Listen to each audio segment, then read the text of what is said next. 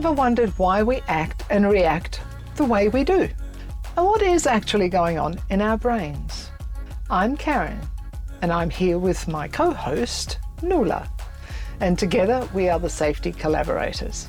Our mission is to help people have better conversations and change the way they think about safety.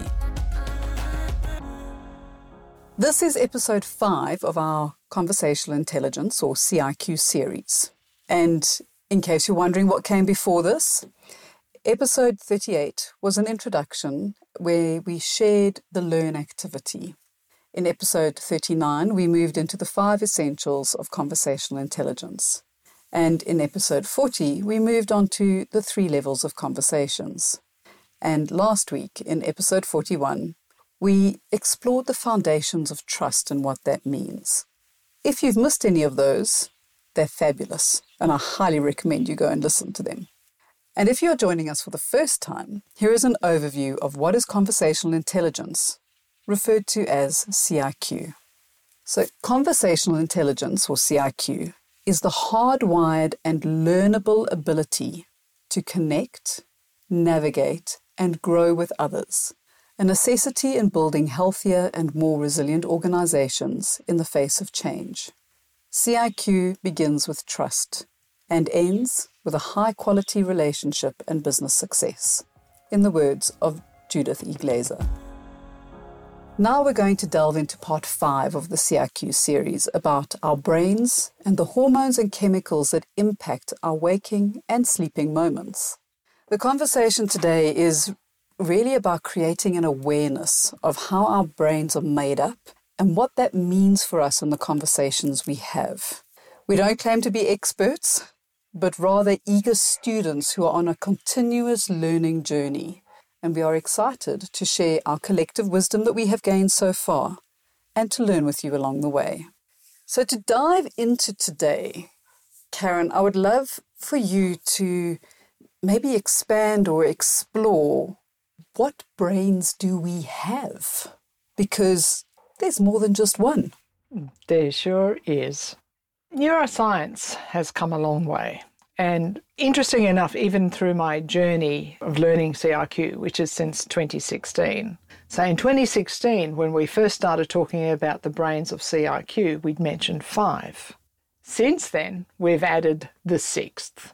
So in this world, we talk about the wisdom of the six brains and how they interplay and react to each other and why they're important in the conversations that we have. So the six brains are actually, I'm going to start at the base, and I mean the base, I mean the gut. So, one of our first brains, which is actually the last one that we added to this mix, is our gut brain. It is then followed by our heart brain, then we go into our primitive brain, our limbic brain, our neocortex brain, and our prefrontal cortex. Now, to be fair, the primitive, the limbic, the neocortex, and the prefrontal cortex kind of make up the, the bit that's in our head. Now, inside that, there are many, many, many different components to our brain. But in the context of conversations and how we just operate every day, this is all we really need to know at this moment for us mere mortals who are not neuroscientists. So it's really interesting. I'm, I'm struggling because normally I do this in, in front of an audience and I'll use my fist and my hand to demonstrate what I'm doing. And I find myself trying to do this at the moment. So you're just going to have to imagine this a little bit. so Well, at least you have an audience of one visually looking at what you're doing. I do. I do. So most people talk about the the primitive brain, which is our fear, fright, flight area of the brain. So it lives at the stem of our head, if you like, so at the top of our nervous system that meets the rest of our head. So that primitive brain is, or sometimes we hear the reptilian brain, although they're starting to move away from that terminology because it's not really. Inside there is a little almond shaped literally the size of an almond area called the amygdala. Many people have heard of this. And that amygdala lives inside the primitive brain. And what we mean by primitive, it's just the oldest part of our brain. that amygdala is that fear, fright, flight component to us. So it's on guard. I often talk about the amygdala as our security guard, and it is on 24 7. So if you think of the role hmm. of a security guard, that's its job.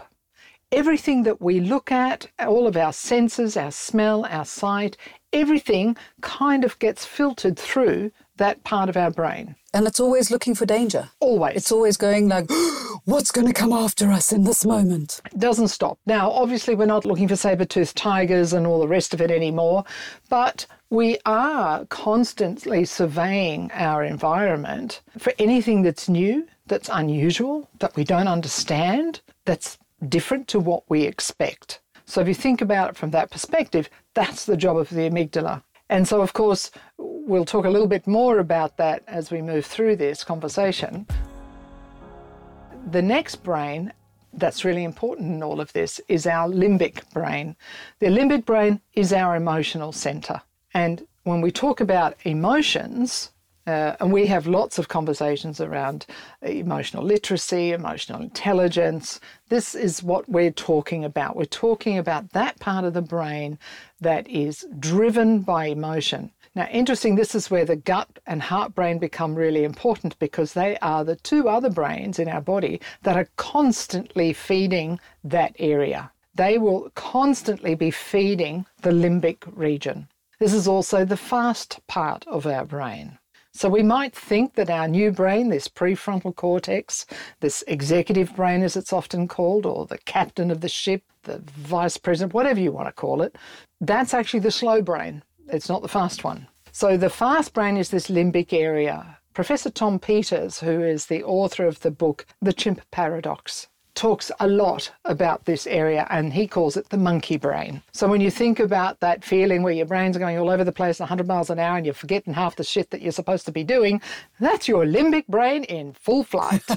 now throw into that a little bit of the primitive brain, which is your amygdala, right? You're a security guard is going, well, I don't know what you're talking about there, so I'm going to shut everything down now, and I'm either going to hit something, or I'm going to get really emotional, or I'm just going to run away and hide because it's all too much. Or I'm going to pass out. Whatever. If you think about it from that perspective, you think, oh my God, when does the, the clever brain, or the one in the front, kick in here? Well, it's the last one to kick in, in simple terms. It's kind of like it's almost making me think of, you know, the unconscious and the conscious. The, yes. The, the limbic and the primitive brain it's an automated, unconscious reaction. Whereas mm-hmm. when it starts moving into the new brain, it becomes more conscious. I'm making a choice about how I'm going to react here. But if the other two have taken over, you're knackered. Good luck in switching that front one on. yes, exactly.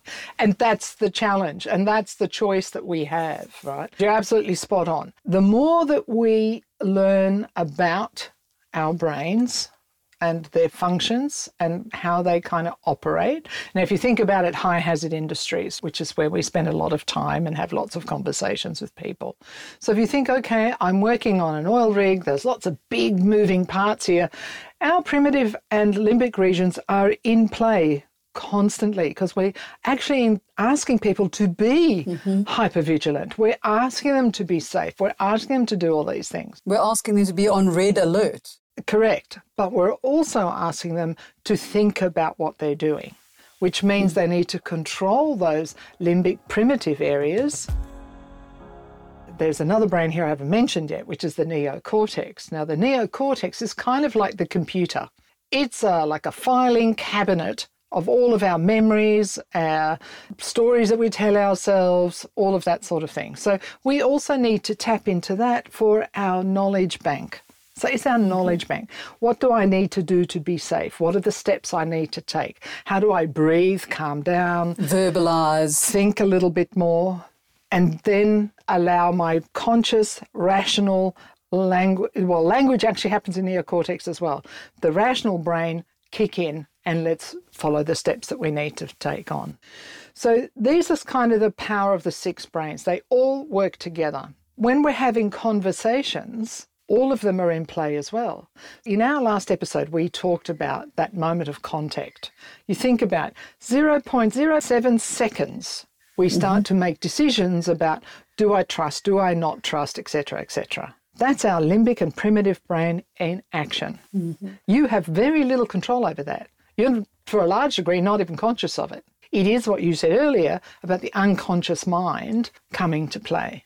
Now, all of these minds and brains are working all the time. Nobody stops, nobody goes to sleep. They're busy all the time, which interestingly is also why we need to give the brain a rest, all of them, even our gut brain.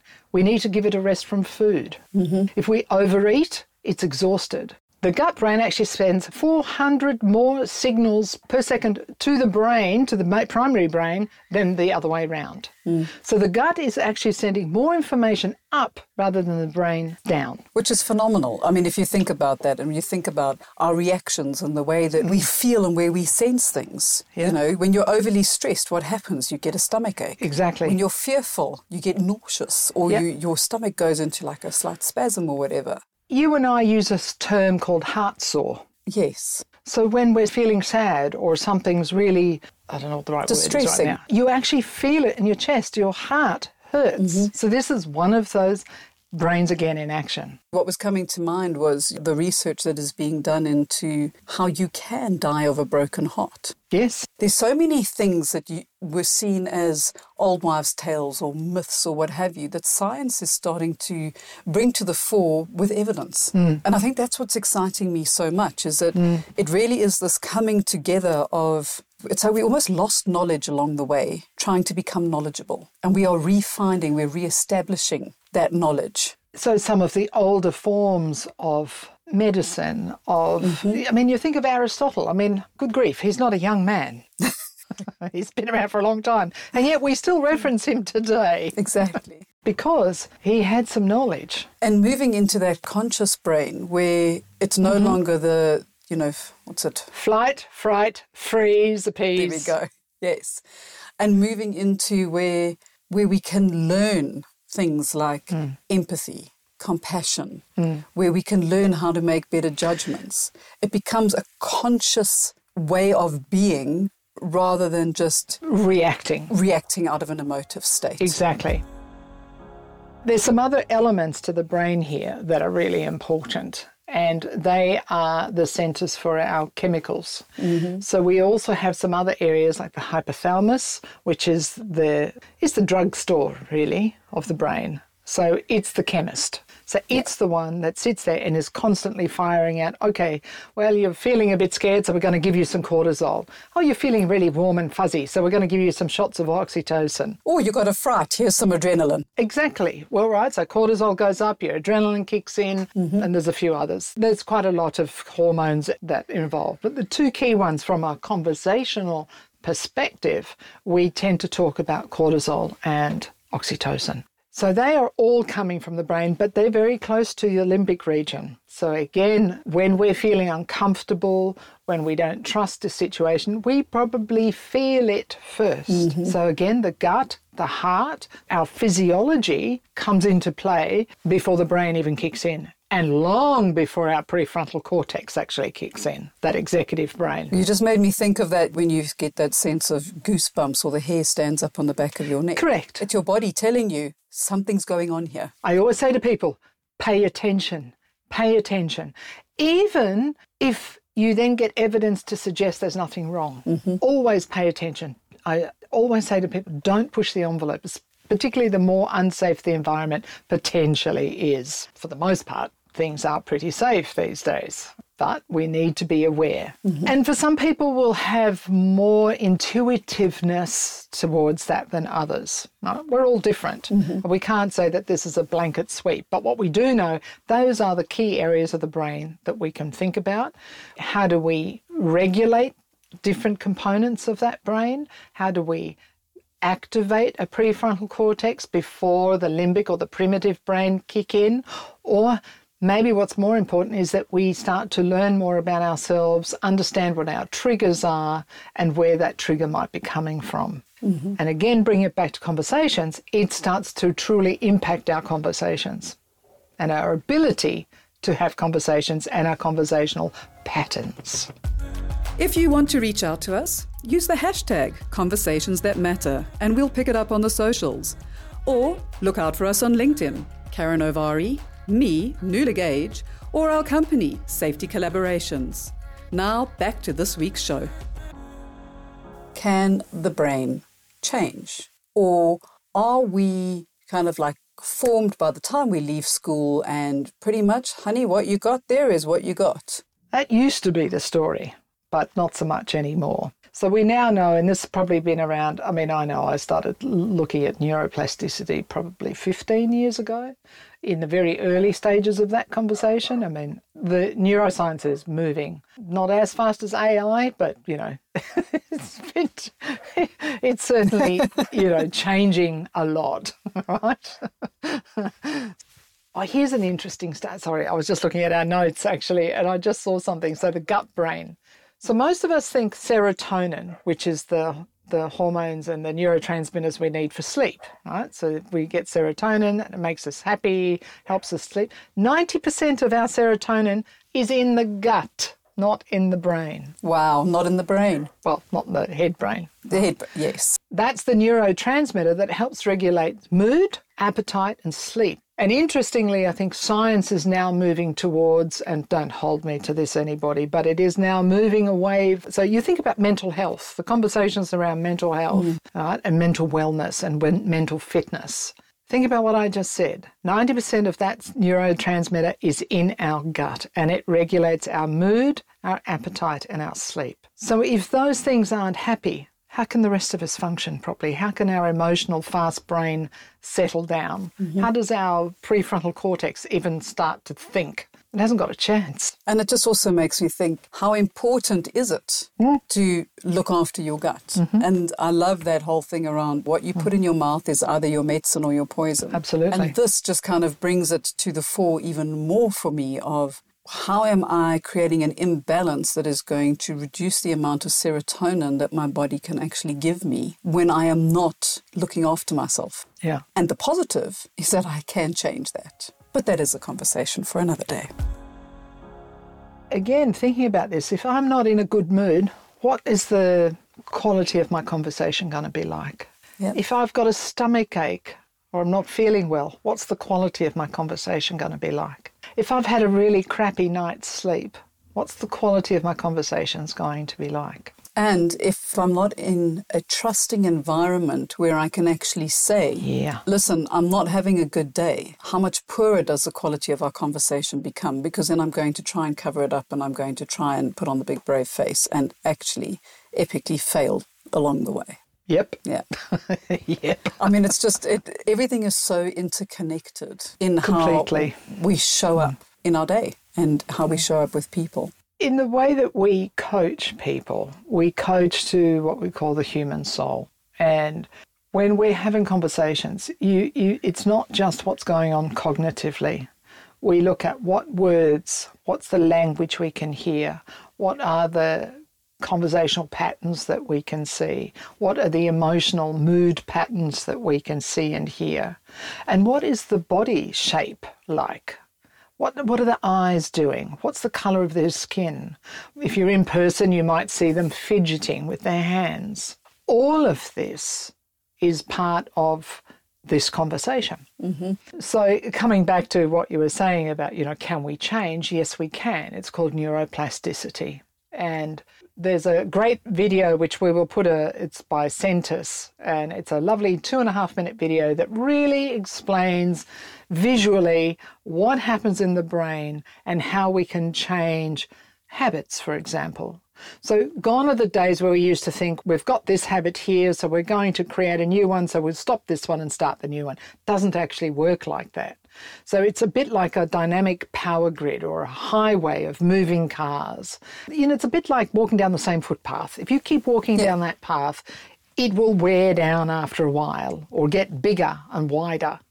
So in the case of the brain, if we want to create new habits or new ways of being, we need to practice those new ways. And over time, if that's our choice, it may then say, okay, that old way of being is now reducing in size in our little neural pathway, is reducing, mm-hmm. and this new habit that I'm forming is increasing in size. And that's what we call neuroplasticity. And the brain is constantly in this mode, it's always changing and evolving. Again, food is really important in that conversation, but I think we'll do another one on that. Absolutely. For me, what is so exciting about that is it really shines in the face of a leopard doesn't change its spots, or you can't change, or you can't do something differently. Because actually, you can. But if you've been doing the same thing for 35 years, that's a very entrenched neural pathway. So it's going to take a lot of conscious choice Yeah. to build a new neural pathway. And Yeah. you're not going to get it right overnight. No. You know, you're not going to make a choice and then, oh, it's this is the new way and that's the way I'm going. So it's not about beating yourself up because you're going back to your old habit or your old way of doing things, mm. But it's about understanding and going, okay, that pathway is still pretty entrenched, mm-hmm. but I'm now going to pause. I'm going to reframe, refresh, and I'm going to walk down the new pathway that I'm building and I'm trying to entrench as my new way of being. Important part of that is also understanding what are your triggers. So, what triggers you to keep going back this way versus the new way? Mm-hmm. Do you need to create a new reward system? Yeah. Whatever that looks like. It's, that's not big reward. That's an internal thing. It could be a, you know, internal pat on the shoulder. It doesn't matter what it is, right? Mm-hmm. So yeah. So that's also really important. Let's bring this now back to the conversations. And you may be starting to understand that having a conversation isn't as simple as just opening your mouth and making noise. It's far more complex than that. If only it was that simple. No, no, no, it's not. We think it is, but it's not. Not. But at the same time, it's not about overcomplicating. No, agreed. But again, creating that awareness of Agreed. be conscious of maybe there are a couple of things that you want to tweak. Mm. And how do you go about doing that? So I think maybe the simple takeaway here is a little bit understanding our chemical cocktails that directly impact our conversations. So in our last episode when we were talking about trust, we talked about how do we down-regulate cortisol and up-regulate oxytocin. These are the two conversations, uh, conversational chemicals that are constantly in play. And what's also interesting thing is with cortisol, cortisol, as I said earlier, is not a bad chemical. It's only bad when it's too much. Right? We actually need cortisol to do stuff, to move forward. We need it. It gets us excited about things. They are also very much influenced by our environment. When we have too much cortisol, so cortisol is known as the mobilizing uh, neurotransmitter, and oxytocin, the bonding neurotransmitter in different formats, right? We need to have a healthy mix of both, but often what we see in conversational challenges, if you like, is that there's probably too much cortisol in play. So if you're not feeling well, if you're, you know, feeling sick, if mm. you're not happy with your boss, if you're in an, environment that doesn't reward vulnerability, the list is very long. Mm-hmm. Your cortisol will go in. Now the interesting thing is every shot of cortisol can last up to 27 hours in the body. One shot. Wow. Oxytocin, which is the countermeasure to cortisol, lasts three to four hours. Wow. So we need to find constant reinforcement of oxytocin. Mm-hmm. That's why you'll see some people who are just seem to be in a permanent bad mood, you know, because maybe they're just not getting enough of the other chemical. All right. so, and you can get this in many ways. You don't have to walk around hugging everybody. That's not what we're saying. Oh, I got so excited there for a moment. Yeah, would you have. know? You would have. Yeah, yeah. being the queen of hugs. when we talk about conversation intelligence and these two hormonal trans neurotransmitters, what do we need to do to downregulate cortisol and upregulate oxytocin? Mm-hmm. Now, interestingly enough, we have conversational patterns. And we don't generally know what they are. They're a bit of our blind spots. We all have them. And we can actually we run a test. It's called the CIQ Catalyst. It's literally 10 questions.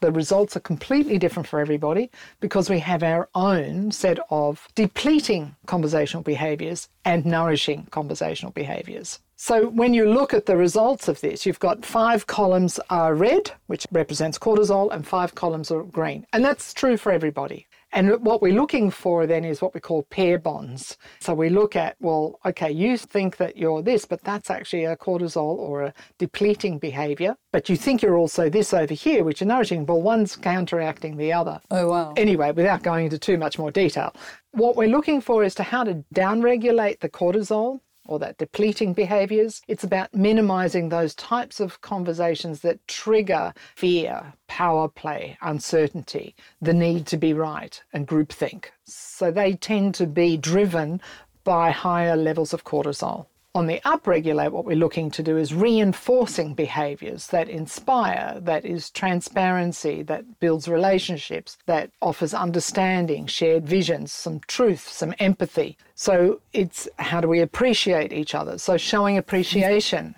is a dose of oxytocin. Whereas I'm guessing on the other side, judging someone instead of appreciating them will be a shot of cortisol. Exactly. If you're withholding knowledge, it's a depleting behavior. If you're sharing knowledge, it's a nourishing behavior. Mm-hmm. We'll put a little image into the show notes that sort of gives you a bit of an idea on this one to give you a sense of what that really looks like and maybe give you some thoughts on look at it and think, well, oh, do I do those things? And by the way, we all do those things on both sides at different times and in different amounts. What we're looking for here is how do we more often be nourishing in our conversations mm-hmm. rather than depleting. And I think it's a helpful guide to also, if you're thinking of maybe a challenging relationship that you're having at the moment, mm. what are you seeing showing up in your conversation? Mm. Is it depleting conversations? Mm. Well, you know what? Then that relationship is going to continue being challenging. So, how can you start to reword, reframe for it to be a more nourishing conversation? And it's not easy. And I think this is where it's really helpful to have somebody who understands this or a coach that you can check in with and say, This is where I'm at, you know, and this is what's happening. How can I change? Let's explore this. Let's co create the future that you want to see. And you're absolutely right. Having a conversation with a coach or a like minded person or a friend that you trust is a great place to start. So, there was a lot of information in this episode. Mm-hmm. So we're going to wrap up with a few fun facts about the heart, the gut, and the brain in its more purest sense. Right. So, did you know that 60% of the human brain is made of fat? So, when you go on, let's reduce fat free diets, and then you start feeling a little bit stupid, eat the right fats. It'll help. Absolutely. Go into ketosis. Another conversation. the human gut is lined with more than 100 million nerve cells. And the heart has about 40,000 neurons that operate independently of the brain. I think this is just amazing. The gut sends about 400 more messages to the brain than the brain to your gut. And your brain storage capacity is considered virtually unlimited. So you might have cloud capacity when you're saving to the cloud. However, your brain, we have a lot more space than we believe.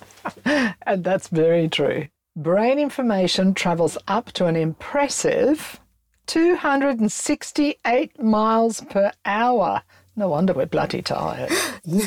Get that rest, exactly. That's why we need to sleep. Mm-hmm. And it is an absolute myth that you only use 10% of your brain. Your brain is firing all of the time in various places. That neocortex that I mentioned earlier actually is a very thin membrane, but it covers three quarters of the brain. Wow. So if you think about all our stories, all of our knowledge, all of that lives there. Wow. A piece of brain tissue the size of a grain of sand contains 100,000 neurons and 1 billion synapses. Now that's neuroplasticity. Wow. I don't really even know what that means, to be honest. It's a lot. It's a lot.